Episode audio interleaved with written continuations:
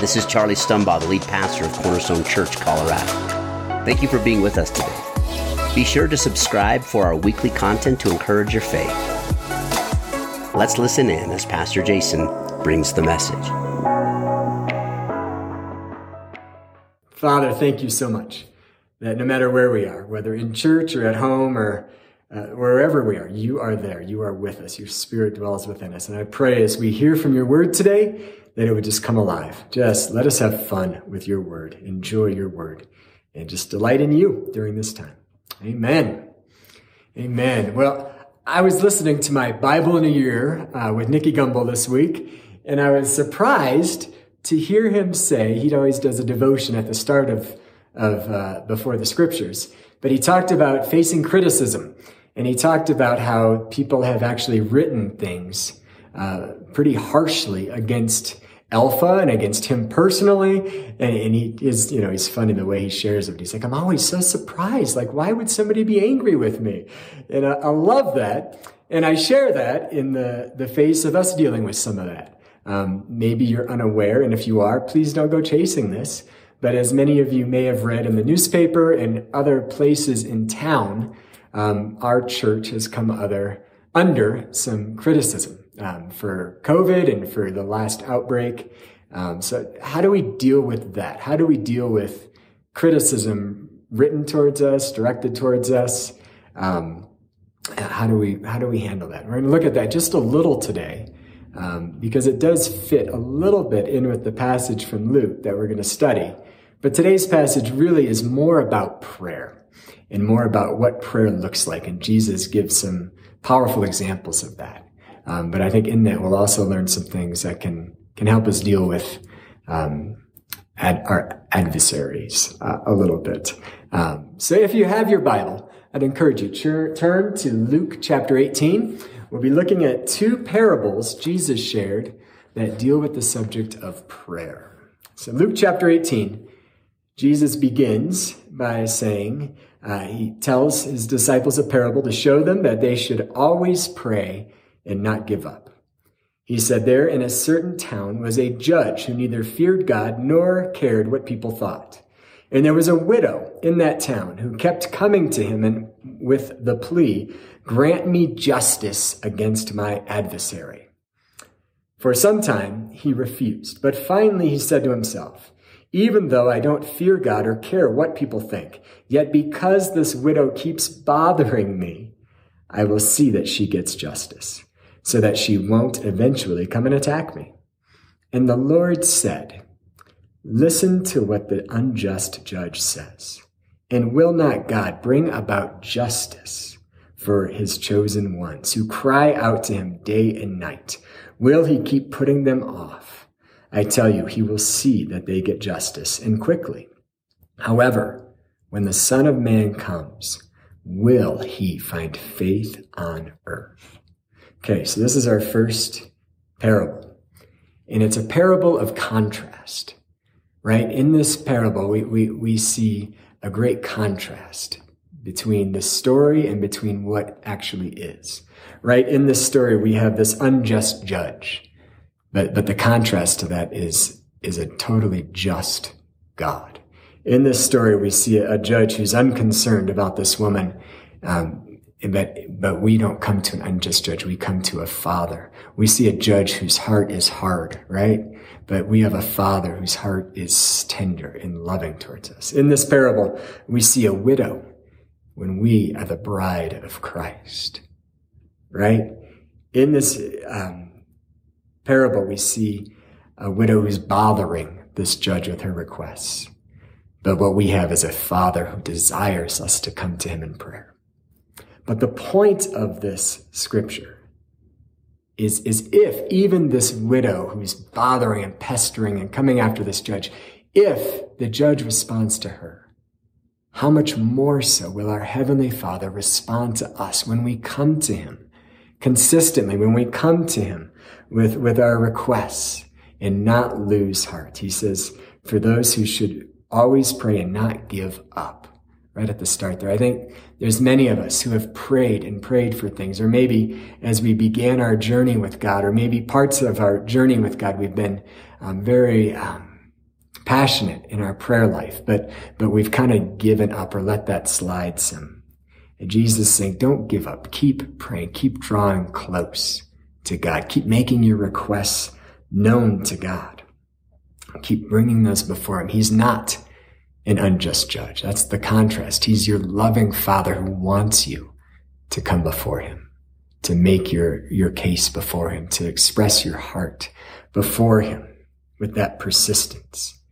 And I love that those who cry out day and night, like this ongoing desire. I just had coffee with a friend today whose desire was, how can I learn to be present with God all day? How can I learn to be in his word and prayer all day?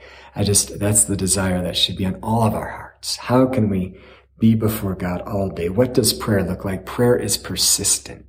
Prayer is ongoing. Prayer is, is yearning for the Father to, to come before him. And I think in this section here, you know, her, her plea was, was justice against her adversary.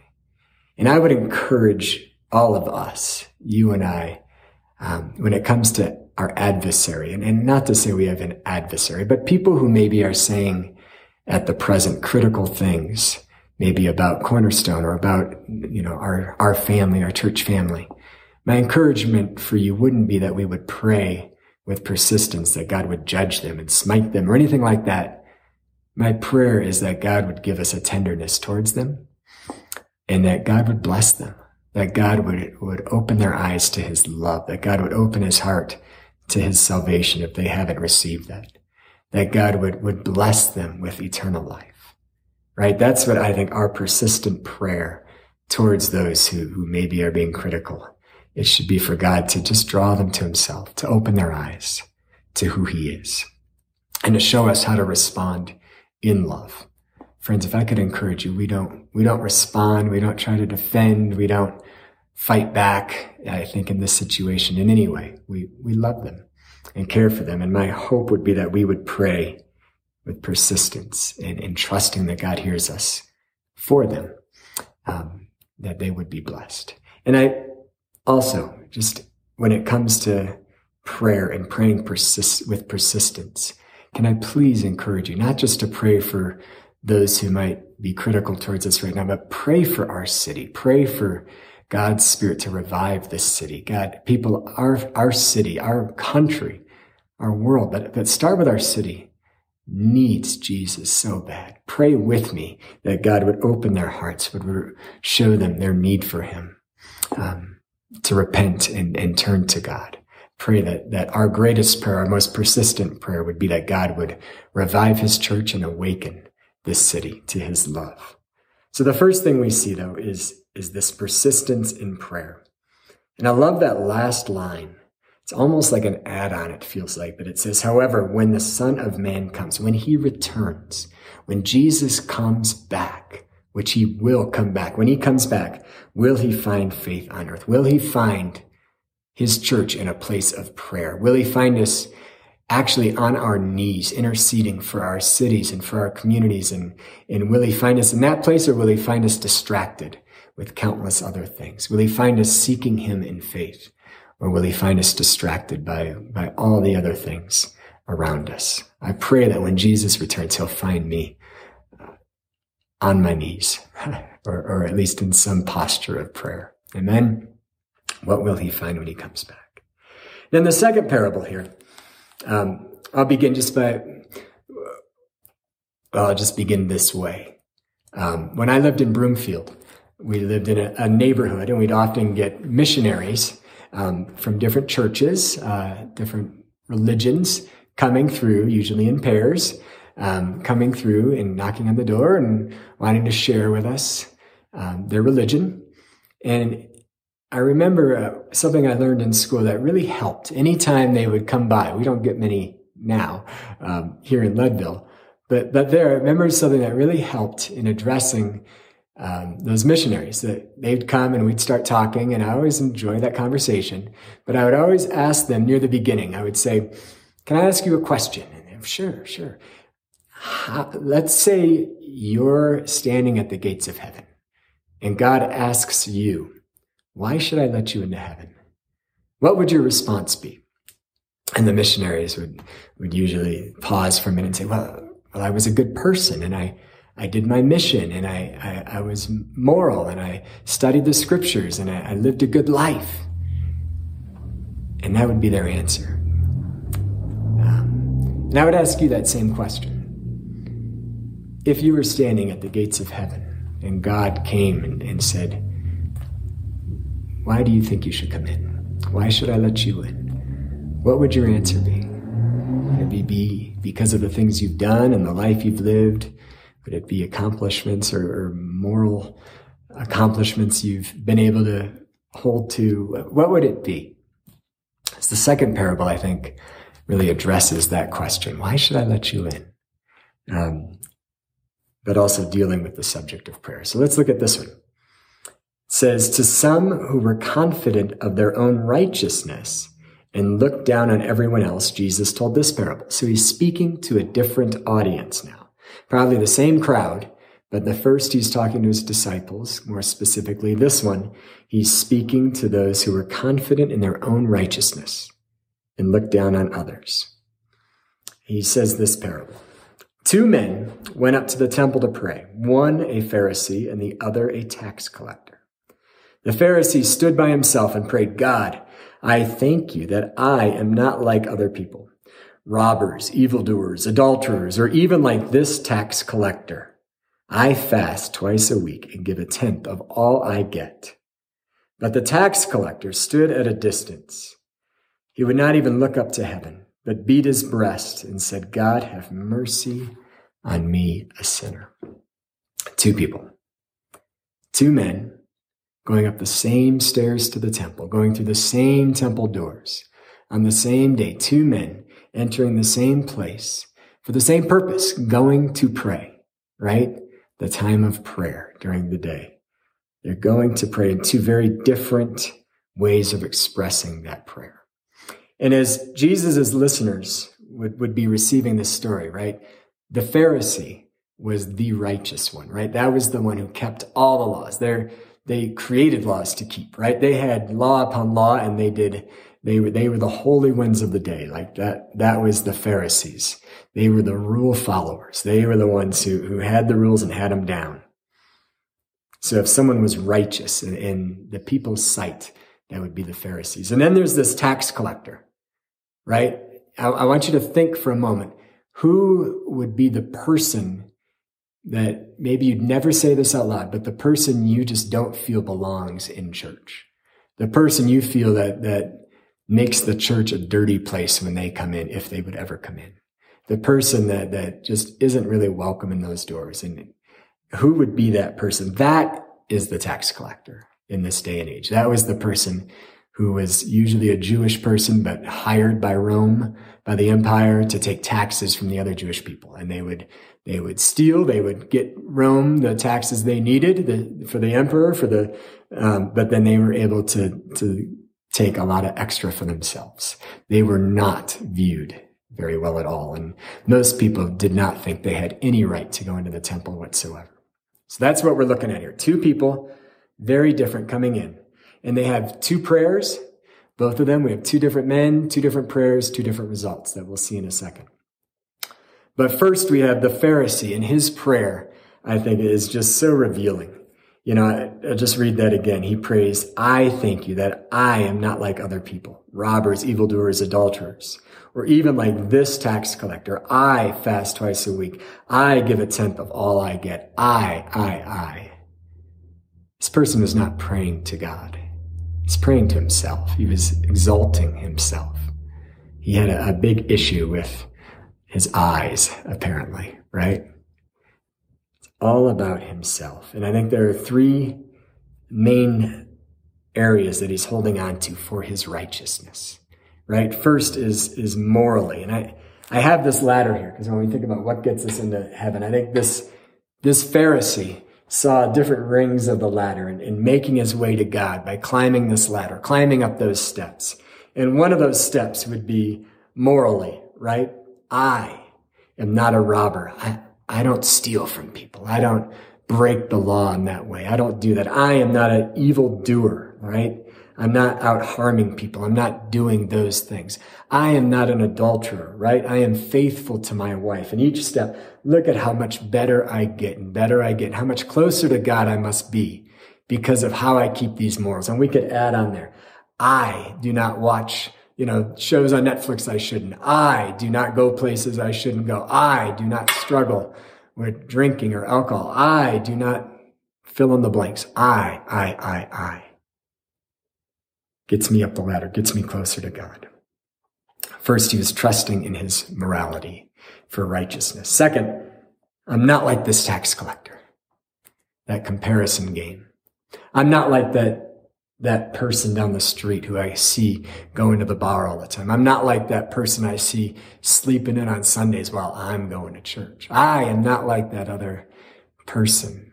I, am comparatively better, so I must be up that ladder higher, right? How they're justified. And then the third thing, I fast twice a week. I give a tenth of all I get.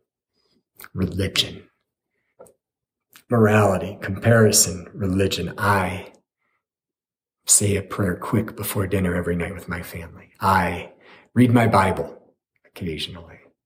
I go to church once or twice a month. I, and with each of those eyes, we think we get farther and farther up, up the ladder, closer to God.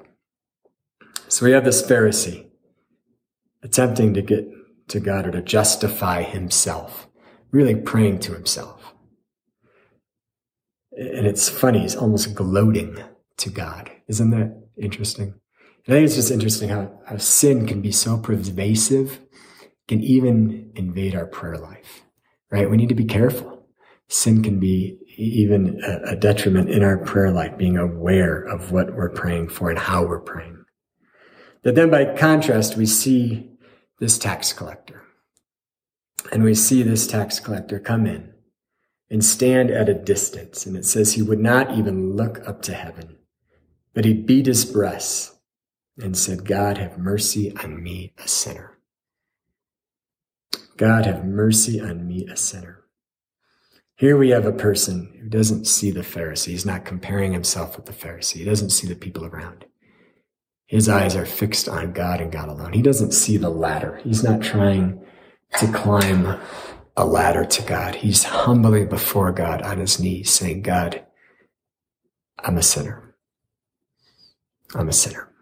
When I was younger, I, I read a, a book. I think it was called The Way of the Pilgrim. And it was about a pilgrim in Russia who wanted to pray without ceasing. And there's a prayer, Lord Jesus Christ, Son of God, have mercy on me, a sinner. And he tried to say that prayer all day long, all of his waking hours, over and over in his mind. Lord Jesus Christ, Son of God, have mercy on me, a sinner. And that might be taking it to the extreme. But what we see here is a person who is aware of himself and aware of how he stood before a perfectly holy and a perfectly pure and just God. And standing before that God, he realized he couldn't, it, it didn't matter how high he climbed on that ladder, he couldn't get to God in God's perfection. And he recognized that if he was going to come before God, he had to do it with perfect honesty and perfect humility and just say, God, I'm a sinner. Have mercy on me. Right? And that's the picture we see of this man, not trying to climb his way to God, but humbly before God, recognizing that, that he was hopeless without God. And it says at the end of this, Jesus sums it up. He says, I tell you that this man the, the tax collector, rather than the other, went home justified. So declared just, shown to be right before God. This man went home having peace with God, being approved by God, right? This man went home justified before God. For those who exalt themselves will be humbled, and those who humble themselves will be exalted. I think that's amazing when you think about that. And you look at scripture and the contrast. Um, talks about Satan in, in the book of Isaiah, talks about Satan as an angel wanting to exalt himself to the throne of God. And because he wanted to be exalted, he was then humbled.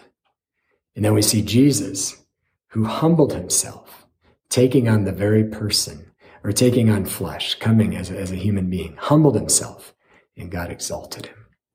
It's when we humble ourselves that we are exalted. And this, this man coming before God with humility, realizing that if he was going to connect with God, if he was going to have a relationship with God, if he was going to be justified, it wasn't his doing. It wasn't his climbing the ladder or making his way in. It was through God's mercy. And we see a, a, a picture of that, and I'll just finish with this. In John chapter 10, Jesus is speaking again. He says, I am the gate. Whoever enters through me will be saved. They will come in and go out and find pasture. The thief comes only to steal, kill, and destroy. I have come that they may have life and have it to the full. Jesus has come so that you can have life and have it to the full. Jesus wants you to experience beautiful life, full life, meaningful life. Have it to the full. He wants you to have everlasting life, eternal life, life the way it was intended. And to experience that life, we don't climb a ladder to get over the wall, to get in to experience that life, we come in through Jesus, through that door, and we just that that's our access. That's how we experience that life. It's through Jesus and through his love, through trusting in him, believing in him. So through these parables, we learn about prayer. We learn that God wants us to pray. God desires us to pray with persistence with passion. God desires us to pray day and night, to be found in prayer when he returns with faith. He desires us to, he wants you to come to him in prayer. You can't pray wrong if you're praying from a, a honest heart. God wants you to come. Don't worry about how you're doing it. Just do it. Pour your heart out to him. Seek him. He wants us to come to him. then also, when we come to him, we come to him realizing it's not because of our goodness, our righteousness, our morals, our deeds, our religion. It's, it's because of Jesus that we can come to him. And we come in that humility and that grace and that recognition of, of who we are and who he is, but that he has forgiven us. And uh, I, I think confession is a big part of that. God, have mercy on me, a sinner. As we begin our prayers, God, have mercy on me. Thank you for your mercy and forgive me of my sins. And we, uh, we just delight in that relationship with him. So friends, thank you for taking time. I, again, I encourage you be praying, not just for people who maybe are saying things about church. Pray for all people you might fit into that category of, of um, your adversary or somebody who, who you might have trouble with. Pray for them. Pray for God to bless them and watch over them. Pray for their heart to, to, to just be humble before the Lord. Pray for them. Pray with humility. Pray with persistence. And know that God enjoys your prayers and will answer them. Amen. Well, Father, I thank you. God, that when we pray, you listen. God, teach us how to pray with faith, how to pray with passion, how to pray with expectation, knowing that not only do you hear, but you answer our prayers. And God, the, the prayer you love to answer the most is that prayer of, of entrance into your kingdom, that prayer where Jesus, you're the door and, and we come to the Father through you, that prayer where we confess our sin and receive you as our Lord and Savior and, and begin new life in you. I just pray that we would pray that prayer, but also pray just all day long. Live a life of prayer, delighting in you and finding our strength in you and our security in you. God, we pray today for those struggling with sickness. We pray for those who have COVID right now. We pray for our community and those struggling with anger. Um, I pray for, for those for a soft heart.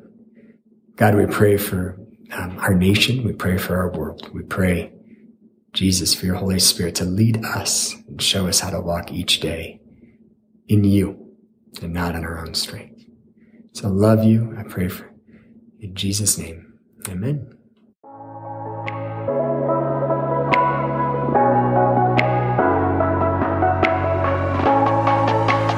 Hey, we are so honored that you are with us today. Remember, subscribe to the show and check out our website at cornerstonechurchco.com for more resources.